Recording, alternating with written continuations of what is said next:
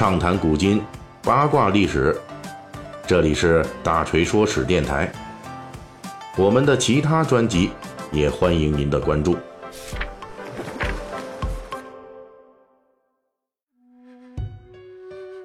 呃，最近我们大锤的水浒细节解密啊，一直聊呢这个小说中只出现过名字，但是没有正式出场的文臣武将。本期咱们继续，这回我们要说的是一对儿文臣和武将啊，他们并肩在水浒传中以姓氏的方式出场，但是本人却没现身，相当于在书中客串了一把。这俩人呢，就是水浒传全书第一回中出现的宋代名臣包拯以及宋代的名将狄青。这便是全书蝎子中提到的一个神话故事，说北宋的第四位皇帝宋仁宗啊，是天上的这个赤脚大仙安转世而来的。作为皇子呢，刚出生就昼夜啼哭不止，据说是操心自己未来国事凡事啊，烦心事儿太多啊，太多了解决不了。然后呢，上天又派太白金星下凡，变成一老头来给这个啼哭不止的皇子看病。太白金星呢，凑到赤脚大仙转世皇帝的耳边就说了八个字：文有文曲，武有武曲。水浒传中还交代说，所谓文曲星就是后来仁宗朝的南衙开封府主龙图阁大学士包拯，武曲星呢乃是仁宗的征西夏国大元帅狄青。太白金星就是来通报一下赤脚大仙，这上天啊已经安排了这么两个人啊，同样是星宿转世的这贤臣猛将来辅佐他统治，所以呢他也就不用担心未来当皇帝的时候有什么烦心事了。于是呢这皇子就立即不哭了。这一则神仙故事从文学角度来说，按照清代才子金圣叹的说法，是为全书一百零八梁山好汉是天罡地煞星转世做的引子。不过今天呢，咱们还是要跟大家分说的这主题啊，并不是这个设定在整部小说中的文学功用，咱们要讲的呢，正是文曲星包拯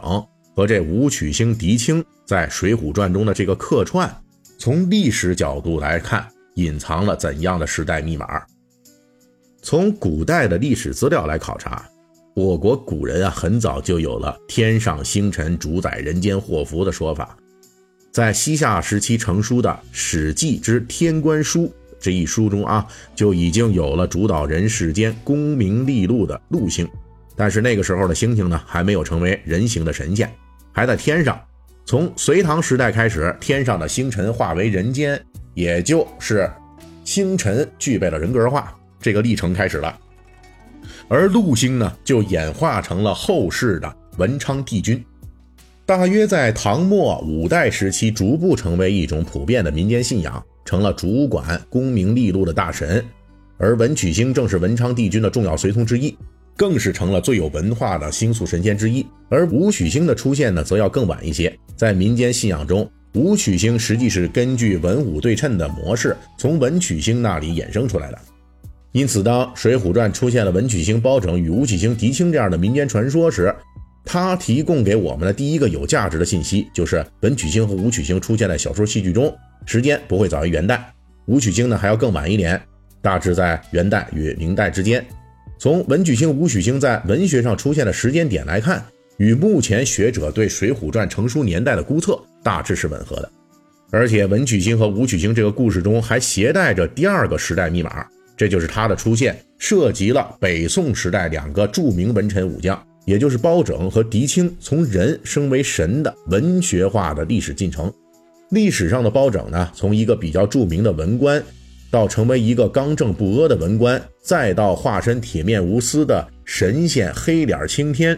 其故事也是经历了很多年的演变的。其大致时间跨度呢，是从南宋初年到元代。在这么长的一个历史时期内，包拯完成了自己的文学转化。而狄青呢，从武将到文曲星的变迁，其开始时间比包拯呢还要稍微早一点啊，大致是从北宋末年南宋初年就开始了。正所谓国难思良将啊，北宋的灭国之灾，南宋中兴时期因为南北军事冲突仍然很频繁，导致的武臣地位上升。这些现实的需求呢，让历史上被欧阳修、韩琦等著名文臣反复羞辱的北宋一代名将狄青在这一时期终于获得了一个难得的地位大翻身。而且大锤这里边还要补充一句，水浒传中提到的这个文曲星、武曲星下凡辅佐赤脚大仙当皇帝的民间传说啊，并非水浒传中出现的孤本。在明清小说中，关于文曲星、武曲星下凡人间的故事出现过很多次，而具体到这个水浒传这个故事呢，甚至也在其他晚于水浒传的文学作品中出现过，这是水浒传汲取的一个广泛流传的民间故事。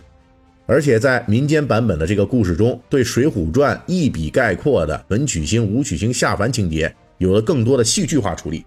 比如说出现了文曲星、武曲星下凡之际，呃，人物形象啊出现了这个误差的这个喜剧情节啊，错位了。也就是说呢，这文曲星和武曲星他们在下凡之前要去南斗那里注册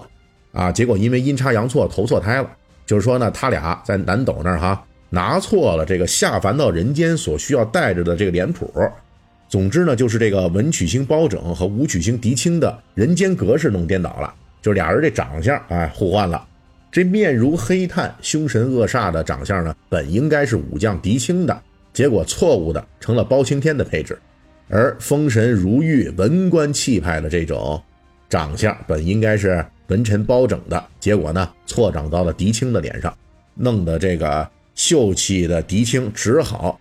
冲杀战阵时戴上一个凶神面具，那才能镇得住敌人啊！当然你想想，敌人一看怎么一小白脸骑着马上了，这干嘛呢？